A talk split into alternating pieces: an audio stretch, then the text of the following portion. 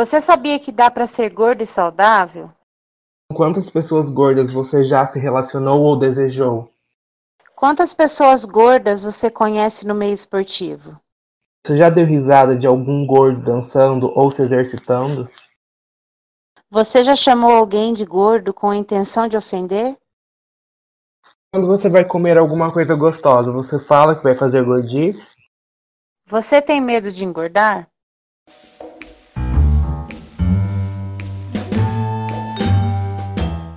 Olá a todos os nossos ouvintes, estamos em mais uma edição do podcast Somos Feitos de Lutas, o podcast da Liga das Atléticas de Londrina. Nessa edição vamos falar sobre um assunto que às vezes passa muito despercebido, mas que é muito importante nas discussões desde criança até a vida adulta. Vamos falar sobre a gordofobia. Para falar sobre isso, estamos recebendo dois convidados aqui na gravação, né? Claro, respeitando o isolamento social em meio a essa pandemia, Primeira delas, Ruth, tudo bem com você? Você poderia se apresentar um pouquinho? É, boa tarde, sou Ruth, eu sou psicóloga, é, trabalho na política de assistência social aqui em Londrina, com adolescentes.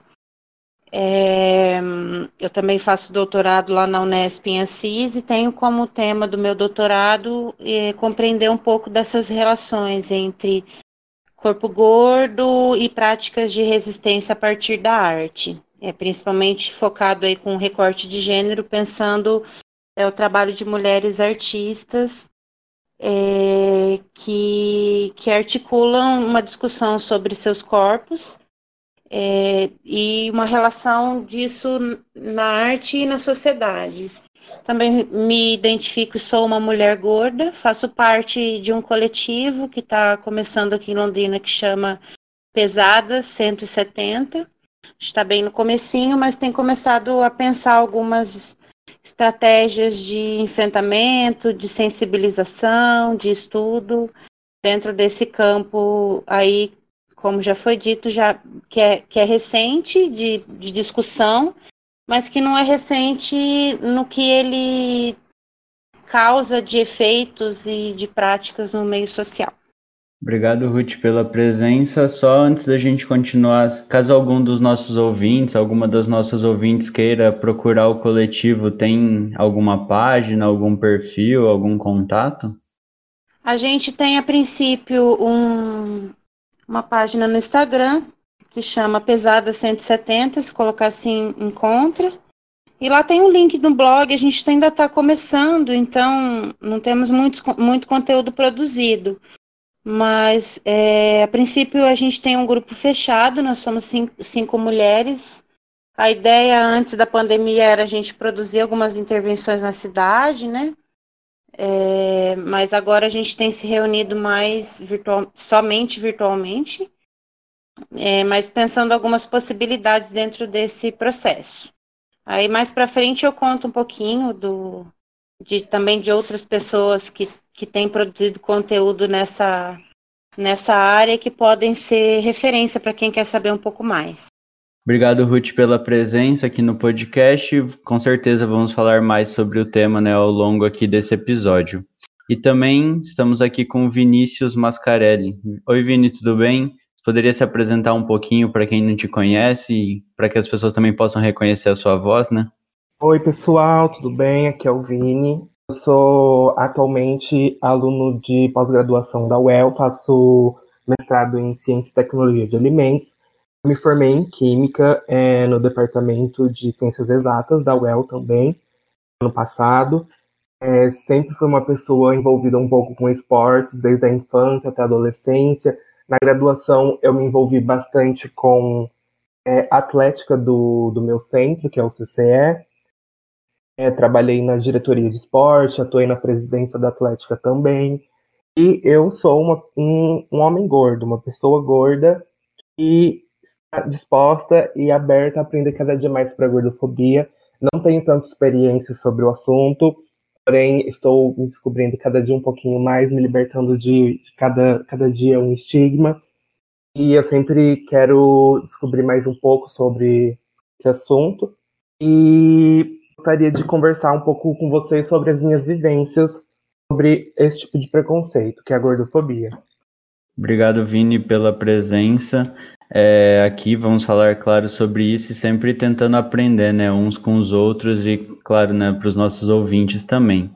É, eu estava lendo alguns dos materiais que vocês passaram para a gente, né, aqui na preparação da pauta, e acho que uma primeira pergunta que fica é o que é a gordofobia, né, por si só. A Ruth até estava comentando que tem uma discussão histórica sobre o desenvolvimento mesmo desse conceito. Ruth, se você pudesse comentar aqui com a gente um pouco, porque eu até lembrei das aulas de história que eu tive, né, como o padrão ele vai mudando ao longo do tempo, e acho que a gente às vezes não sabe reconhecer o que é a gordofobia ou o que seria a gordofobia, né?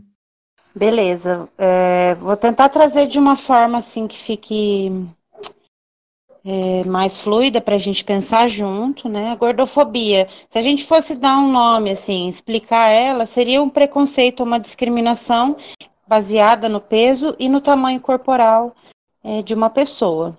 Quando eu digo desse atravessamento histórico, quando a gente vai ler e pesquisar um pouco sobre o tema, né, da questão do, do, do corpo gordo e de como esse horror à gordura vai se construindo histórica e socialmente, a gente vai localizar que essa produção ela é recente, ela advém principalmente a partir da modernidade, do renascimento, e anterior a isso, e aí fazendo um parênteses aqui, a gente está sempre, ou pelo menos das minhas pesquisas, por enquanto me pautando numa história do Ocidente, né, para a gente localizar de onde a gente fala. É, então, dentro dessa história do Ocidente, a gente vai percebendo que até certo momento ser gordo ou apresentar um peso elevado, né, ou se apresentar maior no mundo, é, era considerado um sinal de prestígio, um sinal de, é, de ascensão social, né, um sinal de que você tem condições de se alimentar. Então, assim, quando a gente vai pensar a história do que seria essa gordofobia, a gente está atravessado por várias relações. Então, por uma relação que a gente tem de classe social, por uma relação que a gente tem e constrói com o alimento, com a disponibilidade ou com a condição de se alimentar de tal ou qual forma. É, a gente tem atravessamentos de gênero, né? Então, é, tem um historiador que é o Jorge Vigarello, ele até está num dos textos que o Vini é, citou, ele tem um livro que chama História da Obesidade, que ele vai discutir justamente isso, né? De como que é, os significados que vão sendo dados aos corpos que apresentam um grande volume, ele vai mudando ao longo do tempo, sendo que na Idade Média, é, quanto mais gordo você era, isso, isso também dizia da sua ascendência, da sua condição é, dentro das, das lógicas de poder da época, né? Então, ser gordo estava relacionado ao ser soberano, ao ser poderoso. Né? Mas já nesse momento, é, tinha uma certa, um certo atravessamento de uma moralidade. Né? Você poderia ser gordo e aí eu tô colocando no masculino, né? Porque às vezes quando a gente vai ver, né, relacionado às mulheres, a gente fala, ah, por certo momento as mulheres gordas eram louvadas. Mas quando você vai ver, né, é, que, que, que tamanhos seriam esses das mulheres gordas? Você pode ser gorda, né, até certo tamanho. A partir disso já é considerado exagero. Também isso atravessado pelas lógicas do é, de gênero, né, que, que, nos constroem, que acho que já foi discutido num outro momento, né, aqui no, no podcast. Então, quando a gente fala dessa discussão histórica, a gente está falando de, de uma forma de perceber e de olhar o corpo que vai se transformando. A gente tem um costume no Ocidente também de tratar o corpo como se fosse algo mecânico, algo que não tem necessariamente tanto a ver com quem a gente é, ou algo que é como se fosse uma casca que envolve a nossa subjetividade, nosso jeito de ser. E isso também tem efeitos para a gente pensar o que, que, o que, que seria agora, na contemporaneidade, a gente chamar de gordofobia. Né? É, então a gente fica num impasse complexo quando a gente vai estudar isso historicamente, que é o corpo ele é como o próprio Jorge Vigarello vai dizer, um arquivo vivo, então ele conta uma história, ele conta a história da nossa, da, da nossa civilização, conta uma história. Né? E ao mesmo tempo ele é subalternizado em relação à razão, à racionalidade, né? O Descartes fala lá, penso logo logo existo, né? O corpo parece que não existe nesse quando quando ele vai dizer dessas coisas. Então é, a gente chega agora no no contemporâneo, fazendo um salto imenso, qualquer historiador vai me bater, né? Tipo, nossa, ela saiu da Idade Média para falar né, do século XXI. É, quando a gente chega no século XXI, outros signos e outros valores e outros modos, modos discursivos vão se produzindo, que vão dizer então que agora um corpo que se apresenta como gordo é um corpo que se apresenta que se, que se apresenta como um corpo fracassado, um corpo sem limite, um corpo sem saúde, né? E aí a gente tem uma, uma pesquisadora argentina que chama Laura Contreira, que vai dizer que esse ser gordo é, vai se conectando a uma lógica de uma série de elementos tomados como negativos. Então, se, é, se você é gordo, você é feio, indesejável, você não é saudável, você é frouxo, você é lento, você não tem desejo sexual, você não goza, você não ama, né? Então, uma série de elementos vão se, vão se construindo e, e vão trazendo essa lógica do que a gente vai chamar de gordofobia, né? Então, quando a gente fala da gordofobia como um preconceito, uma discriminação baseada no, no peso e no tamanho, a gente está falando de uma série de elementos que eu acho que depois a gente pode retomar e de efeitos que, que tem a ver com as nossas práticas cotidianas, que vão colocar pessoas que estão ca categorizadas aí por uma série de, de fatores quantitativos e de medidas, e, e como o IMC, principalmente, que é o índice de massa corpórea, que é o, o grande método de avaliação que a gente tem, né, até hoje, para para medir o que, que seria um grau de obesidade ou o que seria um peso normal ou saudável, né? É, então, pessoas que são consideradas não normais, né, não no peso normal e automaticamente se faz a correlação como não saudáveis, é, sofrem uma série de preconceitos, que eu acho que depois, mais para frente, a gente pode aprofundar um pouquinho mais. Sim, eu só acho, Ruth, é, se a gente tem toda uma discussão histórica, acho bem interessante. Acho que aqui não tem nenhum historiador nem ninguém querendo que seja um curso de formação sobre a história da gordofobia, então fica tranquila do desenvolvimento do corpo. Mas acho que, assim, é, se, como que isso aparece hoje de forma. Tipo assim, se fosse pensar em, um, em uma explicação simples do que seria, seria essa exclusão de alguém por causa de algum padrão de medida do corpo? Isso.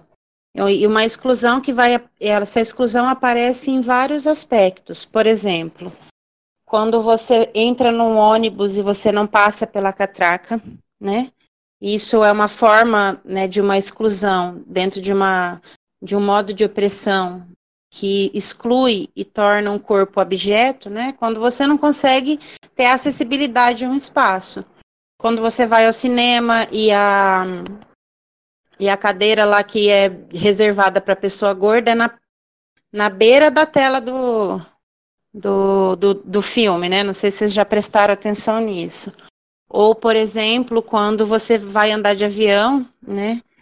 Estou é, usando alguns exemplos de vários lugares e você não tem um cinto de segurança que que caiba em você, ou quando você vai andar de carro, a minha avó era, era uma mulher bem gorda, né, considerada obesa, e ela nunca conseguia andar num carro com a segurança do cinto de segurança porque ele não cabia nela. Né? Então, quando a gente fala de gordofobia, existem diversas formas como ela aparece, né? Então, essa aqui seria no campo da acessibilidade. Quando a gente vai, por exemplo, procurar roupa para comprar, né? Atualmente a gente tem, por conta de algumas modificações do mercado capitalista e é, algumas marcas que começaram a sacar que a população gorda está né, crescendo e ela também consome, então agora tem algumas marcas, mas pessoas gordas sofrem muito para conseguir comprar roupa.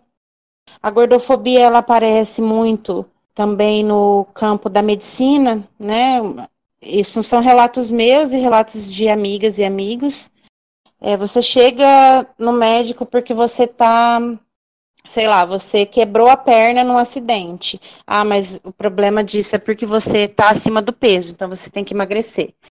Você vai no médico tratar de qualquer coisa, antes mesmo de te perguntar a queixa, é, é falado e comentado sobre o, seu tamanho, sobre o seu peso, sem perguntar de, das suas práticas é, de atividade física, sem perguntar sobre essas práticas alimentares, porque a, a gordofobia aparece nessa, nessa correlação entre ser gordo é ser doente, ser gordo é ser feio, ser gordo é ser abjeto.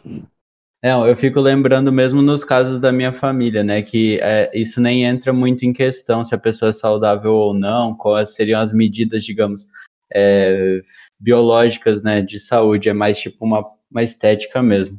É, Ruth, aproveitando é, a sua fala, vou trazer o Vini aqui para falar com a gente também. Vini, para você, o que seria gordofobia? Como que você vê essa questão? Pensando nisso que a Ruth falou, mas também colocando outras questões que para você são importantes também. Bom, na minha opinião, é, a gordofobia é um preconceito seríssimo que a gente é, encara na sociedade e vem sendo tratado de maneira muito mascarada, né? Porque ela está enraizada é, como a Ruth comentou, ela tem, tem, todo, tem todo um conceito histórico envolvido. E no, no dia a dia é muito, é muito, muito comum a gente ver acontecer várias cenas envolvendo a gordofobia, por exemplo. Uma pessoa gorda ela vai é, se alimentar em um restaurante, vão reparar na quantidade de comida que tem no prato dela, ou se ela vai praticar um esporte, vão julgar essa pessoa que ela está praticando esporte porque ela está procurando emagrecer muitas vezes não tem nada a ver com isso, sabe? Às vezes a pessoa só quer se sentir bem, ela gosta do esporte, ela é boa naquilo. É, isso já aconteceu comigo diversas vezes. A gordofobia, ela tá aí pra. Na verdade, é um, um jeito que as pessoas encontram de pôr as outras pessoas para baixo, na minha opinião. Porque usando como uma desculpa a saúde. Vini, aproveitando isso que você falou, né, de usar a desculpa como saúde, é, acho que entra em conectando isso, né, a saúde, mas também entra uma discussão sobre é, o que seria um, a gordofobia e o que seria uma pressão estética, né? Eu acho que não é necessariamente só um ou só outro, elas se conectam de alguma forma, né? Tem uma discussão pelo que eu estava lendo, né, algumas coisas antes da gente gravar que é referente à saúde, mas com certeza isso, e que daí, por exemplo, o esporte seria saúde e tal, e cuidar da alimentação, até é, num certo grau do peso, mas com certeza essa não é a principal manifestação, né? As pessoas não necessariamente não falam num primeiro momento pela saúde, geralmente é essa pressão estética de um padrão, né? Queria, Vini, ver com você como você vê essa questão tá, do que seria essa pressão estética e do que seria essa, essa é, preocupação, se existe, né, com a saúde, no caso. É, então, na minha opinião, é, esses casos são bem complicados, né, porque, inclusive, eu perguntei a opinião de um amigo que é estudante de medicina, é, perguntei sobre, tipo, o que, que ele pensava e tal, ele, tipo, me falou que no curso, é, caso da pessoa gorda é estudado como uma patologia, obesidade em diversos graus, e que nunca é discutido nada socialmente em cima disso. Eles sempre vão tratar tecnicamente como uma doença. É, e a questão da estética ou saúde, eu acho que hoje em dia é, as pessoas levam muito mais em consideração a estética, com certeza, É, entendi, Vini, o que você falou. É, que, isso reflete, reverbera em é, comentários que vão para além do âmbito da, da estética, digamos, da pessoa, né? É, são comentários sobre é, achar um parceiro, sobre arrumar um emprego, sobre é, questões que não, não fica só naquela aparência, né? Igual a Ruth comentou, não é só uma questão de um invólucro que, que leva uma pessoa dentro, né? Isso, isso mesmo, Gui. É, a, pessoa, a pessoa gorda ela sempre vai ser julgada por não ter saúde. Ah, infelizmente, atualmente, essa é a visão que nós temos. E isso vem junto com todas essas críticas sociais, é, em vários espaços, vários âmbitos. É, que não deveria acontecer, né? Sim, sim. E Ruth, como que você vê essa ligação entre a discussão sobre saúde, a gordofobia e a pressão estética? É, o que eu fico pensando, assim, né? Eu acho até curioso que, eu não sei se vocês já ouviram falar, conhecem, o tal do Vigilantes do Peso, né? Eu acho esse nome bastante emblemático para a gente pensar essas, essas questões que atravessam gordofobia e uma falsa ideia de que quem se preocupa com a pessoa que está gorda está se preocupando com a saúde dela, né? Na verdade, em nome de se preocupar com a saúde, se autoriza uma série de violências, né? Se autoriza falar coisas que são cotidianas e que eu já ouvi várias vezes e qualquer pessoa gorda já ouviu na vida. A pessoa até tem a boa intenção, né? Mas tá errada. Por exemplo, nossa, você tem um rosto tão bonito, se você emagrecesse, você ficaria linda. Ou, por exemplo, eu namoro uma mulher magra, esportista também, ex-jogadora de rugby. Então a gente tem tipos corporais muito diferentes. Então as pessoas olham para ela e falam, né? Eu já ouvi isso de amigas dela de, de outros contextos, assim, nossa, não sabia que você namorava uma, uma menina gorda, né? Ou quando a gente sai para comer, né? Eu como menos do que ela, sempre. E aí é, as pessoas no restaurante vão servir o prato maior sempre para mim, né? E até, até a gente brinca um pouco com isso agora já. E a gente vai levando pela, pela lógica do, do da brincadeira e do riso também para conseguir suportar um pouco o que é esse cotidiano, né? Mas eu acho que essa lógica de que, em nome da saúde, o corpo da pessoa gorda, ele é um corpo público. Todo mundo tem algo a comentar, todo mundo tem uma dica, todo mundo tem uma dieta. Ah, você já comeu, sei lá, você já fez a dieta do limão? Ou você já fez a dieta do vinagre? Ou você já fez a dieta da sopa?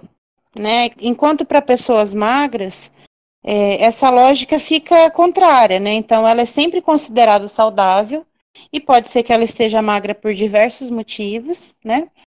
É, pode ser que ela não tenha bons hábitos, pode ser uma questão genética, pode ser uma questão de metabólica, pode ser um monte de coisa. Mas o corpo dela é lido, né, visualmente, porque a gente, enquanto bicho, espécie que vê, a gente lê o mundo pelo que a gente vê muito, né?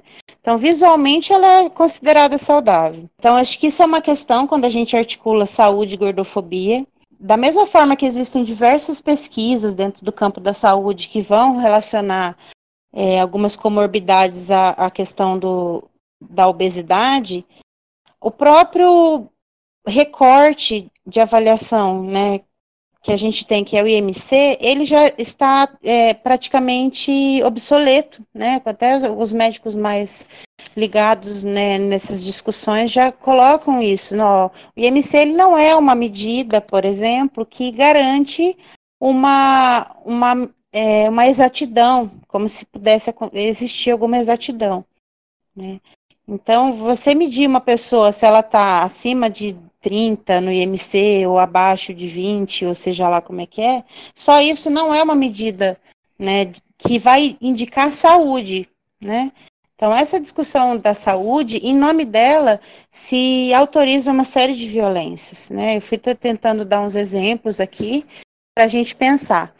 Quando a gente fala em pressão estética, né, nessa discussão entre gordofobia e pressão estética, é, esse é um termo que é muito utilizado para dizer, e, e, aí principalmente isso articulado com, com a questão é, do machismo das, de, e de outros elementos que se articulam na nossa sociedade que vão trazer, é, aí está no próprio nome, numa pressão para todo mundo, né? Então, é, em relação a um cuidado excessivo que você tem que ter com o seu corpo para que ele não se torne feio. E feio nessa nessa equação é igual estar gordo, né? Então, o que a gente fala assim, né? De, de, de certa medida, todos nós, gordos e magros, sofremos pressão estética. Mas pessoas gordas, e aí, né, a dependendo do nível de, de, de tamanho que você tem, você vai sofrer menos ou mais lógicas e práticas gordofóbicas. Sim, acho bastante isso, né? Acho que até também, se eu não me engano, tem uma questão de biotipo, né? De tipo do corpo da pessoa. Então eu lembro de alguns casos, por exemplo, tem um jogador de futebol já falecido agora, o Cabanhas, um paraguaio, que ele sempre foi. A gente chamava de troncudinho, né? Tipo, ele nunca foi um jogador de futebol magro. E aí ele sempre era o gordinho, mas na verdade, tipo, é, era biotipo mesmo. E o que eu acho interessante a gente pegar disso, né, é pensar de que isso vem desde o início da infância, né? Se as pessoas tentam cuidar das, é, das pessoas já adultas, né, sugerir é, dieta da sopa, dieta do suco, fazer não sei o que, mas eu, eu fico pensando como se dá com as crianças, é, desde, desde criança, né? E eu queria perguntar para vocês, a gente está falando num ambiente mais específico e depois a gente vai entrar nisso, né, do ambiente universitário, esportivo, mas como que isso aparece desde a escola, lá no comecinho de, da, da socialização da criança numa escola, Ruth, a gente estava até comentando no grupo antes, né? Então, é, como a gente fala da gordofobia como uma matriz complexa de opressão, né? É, isso começa muito cedo. Então, é, até esses tempos a gente estava discutindo no grupo, no meu grupo de pesquisa, isso. Quando será que uma, um bebê fofinho pa, passa de ser passa de ser saudável para ser uma criança gorda, né? É, essa preocupação começa na família, né? Todo mundo tem um tio do pavê que em algum momento né, falou: olha, come menos, que se você continuar engordando desse jeito, você não vai arrumar namorado, ou você não vai arrumar namorada. É como se arrumar namorado também fosse a única saída para a vida, para você ser feliz.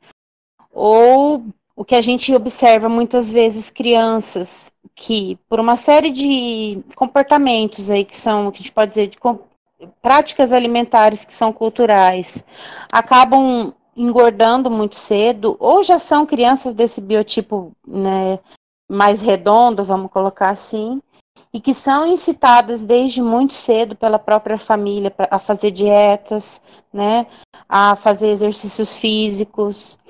Na escola, isso começa a aparecer tanto pela, pela por essa lógica do bullying, né, dentre os amigos, ou pela, pelos próprios professores. E aí, até lembrando, eu fui uma criança gorda, sempre fui gorda, uh, tirando um período da adolescência, que daí eu passei por alguns processos que eu emagreci muito, mas não necessariamente processos de saúde.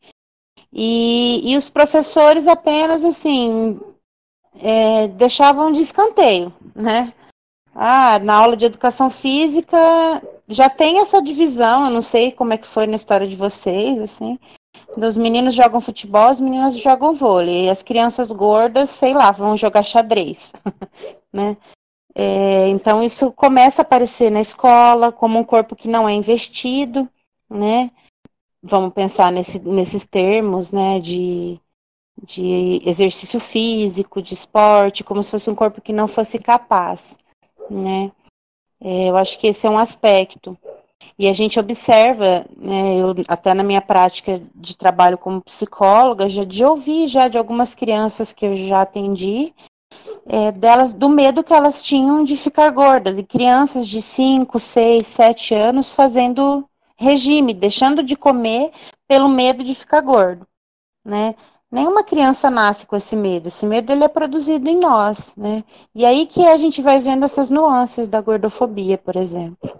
Sim, eu acho bastante isso. Eu, eu tenho uma irmã três anos mais nova e a gente sempre foi bem gordinho, nunca fomos muito magros, né? E fomos a nutricionista na época de escola e tal. E a discussão da nutricionista é, é, é, um tanto estética, mas o principal é você aprender a, a se alimentar, né? Eu digo que até a gente é, entender isso e não e se pressionar mais pela alimentação e saúde do que pela estética é muito difícil, né? E a, nem todo mundo consegue. Então acho que é, a gente tem que se preocupar com os dois, mas também não dá para negar que tem uma pressão estética igual a gente veio falando aqui. Aproveitando, continuando nessa história de, de criança, Vini, é, como que foi no seu caso? Você tem alguma história? Desde sempre foi gordo? É, e na universidade depois, como foi isso com colegas? Algum caso que você queira compartilhar e possa compartilhar com a gente? Ai, gente, a minha infância foi um caos devido à gordofobia. É, eu fui uma criança que passei por momentos muito, muito tristes, é, porque sempre ouvia uma risadinha, um xingamento. É, na época de escola que você tinha que fazer educação física, era sempre o último a ser escolhido. É, na minha escola, como a Ruth falou, também tinha essa coisa do meninos futebol, meninas vôlei. Uma vez me botaram para jogar o futebol e me pegaram e soltaram a seguinte frase: Você vai pro gol porque você é maior e vai tampar o espaço do gol, a bola não entra. Eu fico como? Silêncio, chego na minha casa e choro. Era o que acontecia na minha, na minha infância. É, além de muitas outras coisas, né? Aí eu participei de esportes com o intuito de emagrecer. É, isso foi colocado na minha cabeça pela minha família, que sempre me procurou também emagrecimento. Hoje em dia eu vejo como isso foi tóxico, porque eu acabei machucando muito, tanto psicologicamente, tanto fisicamente. Eu fiz loucuras assim para emagrecer falando a verdade. E isso fez muito mal para mim. Hoje em dia, bem diferente, eu enxergo de outra maneira. Ainda assim, é, sofro esse tipo de preconceito, porque o meio universitário a gente sabe que é, é um meio, assim, de duas uma. Duas uma não, ele é muito versátil. Tem pessoas muito de cabeça aberta e tem pessoas de cabeça muito fechada. E a gente sempre está, então, é, a sofrer algum comentário gordofóbico. Na universidade, explicitamente, isso nunca me aconteceu. É, mas a gente sabe, tipo, em festa, é uma pessoa te dá um fora porque você é uma pessoa gorda, você tá dançando, alguém tá rindo de você dançando. É, em jogos, isso é bem comum, você entra em quadra, vão falar, e lá, o gordinho entrou em quadra. Comigo, exatamente, nunca me aconteceu nos jogos, e aqui a gente está né, discutindo assuntos que ocorreram no dia, mas já aconteceu com, com pessoas que eu conheço, foi muito desconfortável, eu estava presente nesse momento, e naquele momento eu era uma pessoa que estava é, representando é, a minha atlética, eu percebi que eu tinha um, um poder de voz, né? Eu podia é, reclamar daquilo que estava acontecendo, aquela injustiça, aquele ato de violência. E eu não sei se foi a primeira vez que isso aconteceu na, na história dos jogos, de alguém denunciar um caso de gordofobia. Aposto que não é o primeiro caso e não vai ser o último tão cedo.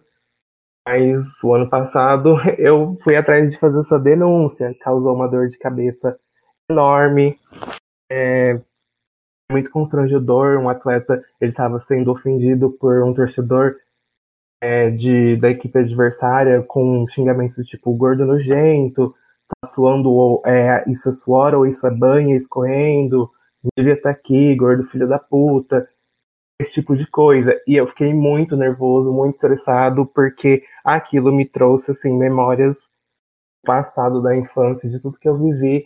E eu falei, não vou deixar isso barato, não. Fui atrás de denunciar. Infelizmente, não, não foi uma coisa assim que um desfecho tão positivo, na minha opinião. Deveria ter ocorrido uma punição mais efetiva, mas a pessoa que fez essa violência dizem que foi advertida, mas pelo menos foi dado o espaço né, para a gente discutir sobre nas reuniões, etc.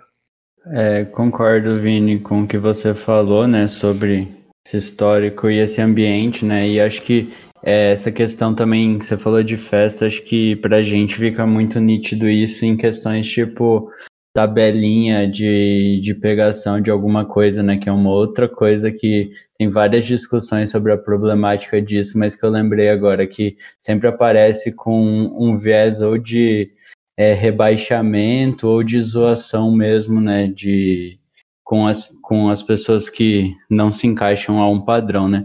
E que é interessante que eu estava lendo aqui para a pauta, não sabia, mas mais de metade da população brasileira, né, tem, é, se encaixaria como sobrepeso. Acho que fica para a gente pensar essa questão, né? E aproveitando, né, para a gente pensar nessa questão, mais de metade da, das pessoas se a gente for querer também elaborar alguma coisa, pensar no tanto de academia, na pressão por frequentar academia, que acaba sendo total um viés estético, é, o que, que a gente poderia fazer, que tipo de medidas a gente poderia tomar, discussões que poderiam ser feitas para melhorar essa situação, para inserir esse tema dentro do, do, debate, da discussão, e para a gente tentar evitar que, tentar evitar, né, dentro das nossas possibilidades, que várias pessoas passem pela mesma coisa, sofram desde a infância até talvez o resto da vida, né? Não sei o que, que você acha, Vini, sobre essa situação, alguma ideia, algum tipo. Você falou que essa discussão pode ser levada para dentro naquele ambiente, mas que outras coisas você vê como possibilidades e necessidades? Eu, atualmente, a gente né, tá vivendo uma onda super virtual, ainda mais com os acontecimentos de pandemia, eu acho que a gente tem que super aproveitar esse momento que a gente tem acesso a canais de comunicação e discutir sobre isso, falar sobre isso. Inclusive, essa aqui é a oportunidade de participar desse podcast é incrível, porque nunca foi feito algo assim, eu acho, discutindo é, principalmente a gordofobia, é sempre deixada de lado. É, não esquecendo também que o mais básico possível é esse diálogo tem que começar dentro de casa a Ruth falou, nenhuma criança ela nasce a, aprendendo a odiar a pessoa gorda, ela é construída assim. Então esse diálogo, diálogo tem que começar dentro de casa. E, gente, tem, é, é isso, tem que discutir, tem que dar a cara a tapa. É, parar de participar de, é, de reuniões e locais onde pessoas gordas não são bem-vindas ou não, não podem participar desses locais, porque nesses locais não possui é, estrutura para isso, é um tipo de coisa que pode ser feita, rever seus círculos de amizade, coisas assim, sabe? Coisas bem básicas que pode partir de cada um. Também eu acho que, tipo, buscar informação na internet é muito legal. Eu mesmo acompanho várias redes sociais de pessoas que são ativistas da causa, Movimento Corpo Livre, Banca Barroca, Alexandrismo, várias páginas bem legais que eu acho que todo mundo poderia assistir. Obrigado, Vini. E Ruth, o que, que você acha de ações que podem ser feitas? Você está pesquisando mais sobre o tema, né? Como trabalho de pós-graduação mesmo. É, eu fico pensando, eu fui ouvindo o Vini falar, vocês falarem assim, e eu fico pensando numa coisa que é, primeiro, a gente. Aí é utópico, mas a gente não pode deixar de ser utópico, né? A gente pensar por que será, né, que a nossa sociedade, a nossa cultura brasileira, ela tende a ofender, né? A gente tem essa ideia do brasileiro como uma, o, o, o povo o povo bom, o povo alegre, o povo feliz, mas a gente é um povo muito hostil, se a gente for pensar, né? Acredito que as outras temáticas que foram trabalhadas devem ter apresentado isso com, grande, com grandes exemplos, né? Quando a gente pensa a questão do racismo, do machismo, outras questões que atravessam né, o nosso cotidiano.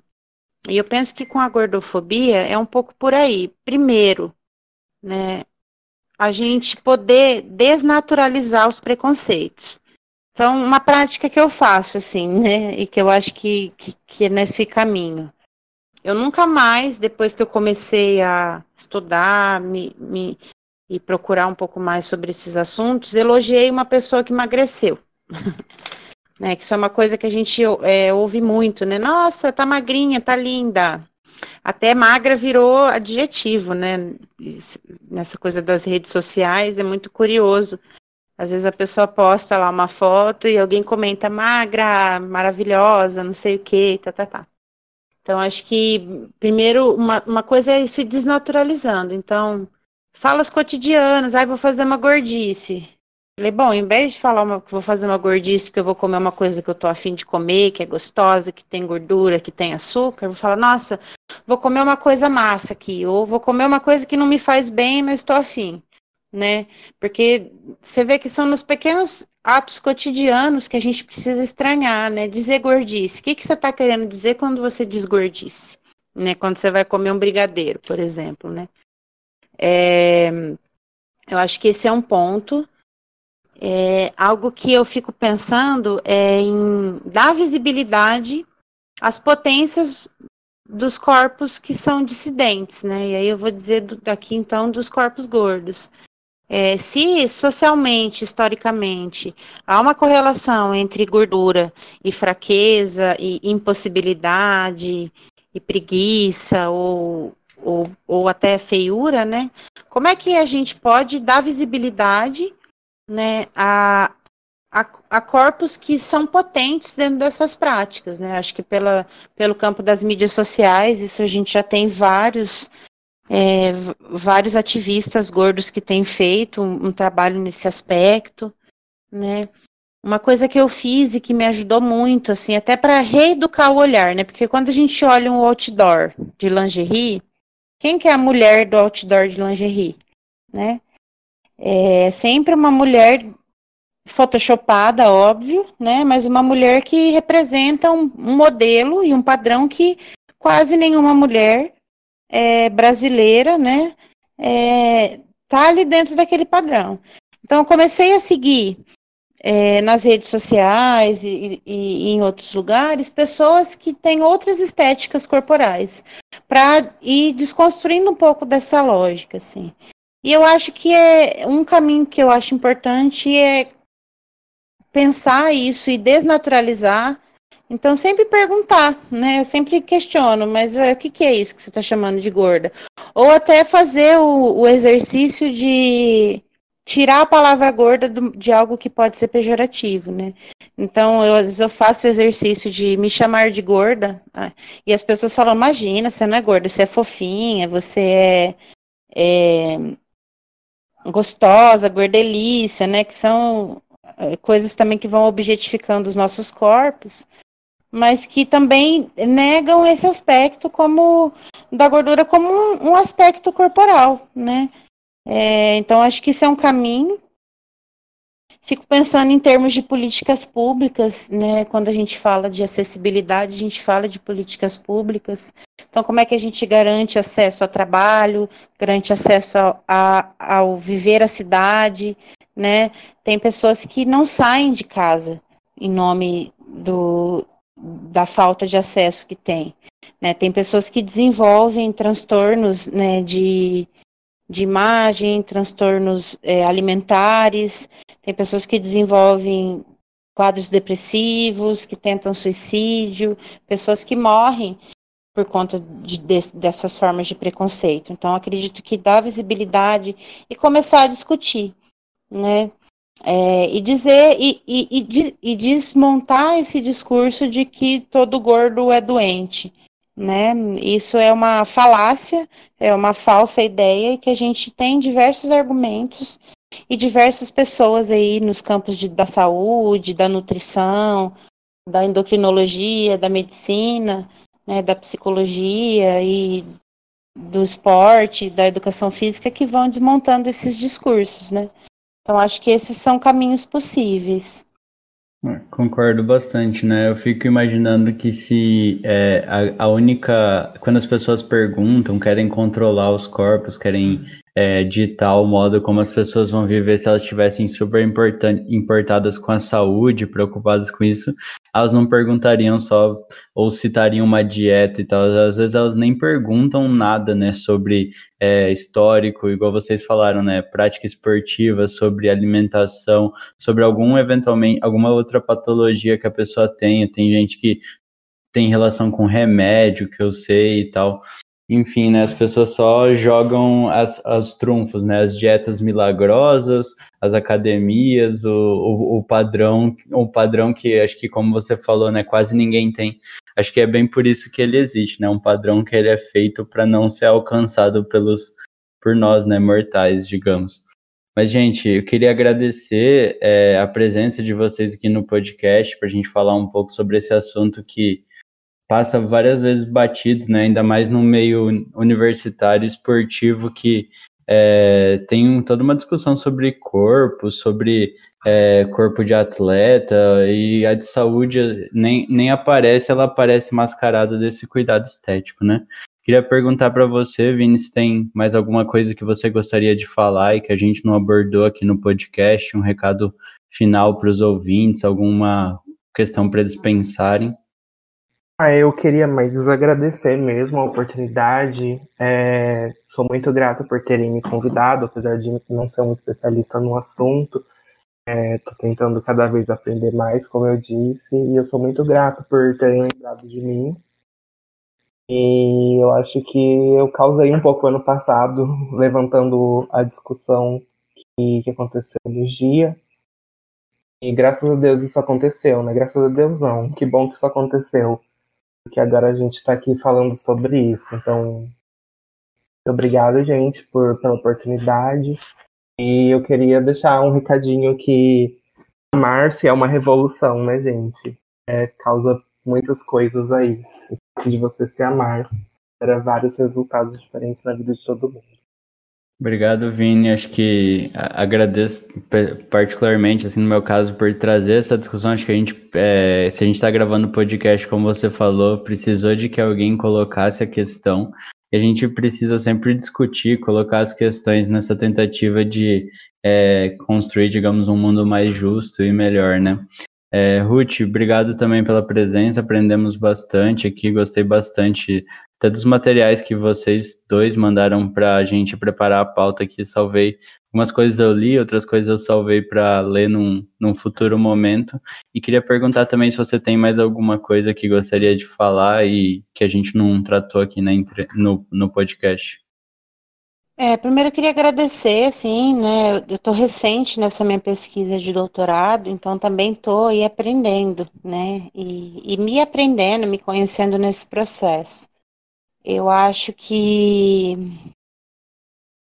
fica, fica a dica aí para gente é, começar a pensar onde, onde bate né, o preconceito aqui na gente, né? Não dá para a gente se eximir, onde, onde bate, batem essas lógicas pelas quais a gente é construída é, para achar um corpo gordo, um corpo feio, um corpo não desejável, né, um corpo objeto, é, e como que a gente pode, nas pequenas práticas cotidianas, tentar modificar essas lógicas, né? Às vezes, cuidar, cuidar do que a gente fala, cuidar do que a gente fala para o outro, né? É que essas coisas básicas de viver em sociedade com um mínimo de harmonia que a gente poderia ter, assim. Mas eu penso que a gente está em tempos que a gente precisa reafirmar e dizer o óbvio, né? Assim, que é olhar as pessoas como como pessoas e não como objetos ou não como alvos que a gente tem que atacar é um começo para a gente poder construir outras relações, né? Cada pessoa tem um processo de vida, uma história e que grande parte dessa história desse processo a gente não tem nem acesso. Então, no que a gente puder ficar quieto, às vezes, né, eu falo, às vezes é melhor aprender a, a, lógica do silêncio, aprender a lógica do respeito e de escutar um ao outro. Eu acho que esse é um caminho para a gente produzir um outro mundo e produzir espaços que sejam desejantes, tesudos assim para todo mundo e não só para uma parcela ou outra da sociedade. Tá certo, né? Acho que é, isso que você falou, que tempos são esses que a gente precisa defender o óbvio, né? Mas é isso, gente. Acho que mais um podcast muito legal para os nossos ouvintes aqui do Somos Feitos de Lutas, o podcast da Liga das Atléticas de Londrina. É, acompanhe a página no Instagram, arroba Londrina para atualizações e saber quando os episódios serão publicados. Muito obrigado a todos que nos ouviram e é isso.